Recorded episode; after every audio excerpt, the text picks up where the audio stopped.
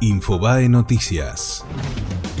Se suicidó un funcionario del gobierno de San Pedro acusado de violación. Una mujer había denunciado en las redes sociales al director de Deportes Municipal, Luis María Rodríguez, por haber abusado sexualmente de ella cuando tenía 13 años.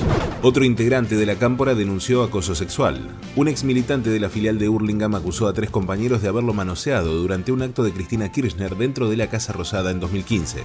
Adriana Varela reveló que mantuvo una relación con D'Artés, pero todo terminó mal. La cantante aseguró que ocurrió hace poco más de 20 años y sostuvo que tras las denuncias en contra del actor no ve a la misma persona.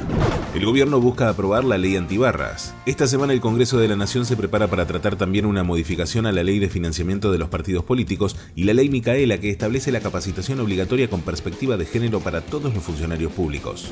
La Adolfina venció a las Monjitas y se consagró campeón del Abierto de Palermo. El equipo de Adolfo Cambiaso se impuso 17-12 tras haber perdido los 2 primeros checkers. Se trata del 12º título obtenido en Palermo y el 6º de forma consecutiva. Fue Infobae Noticias.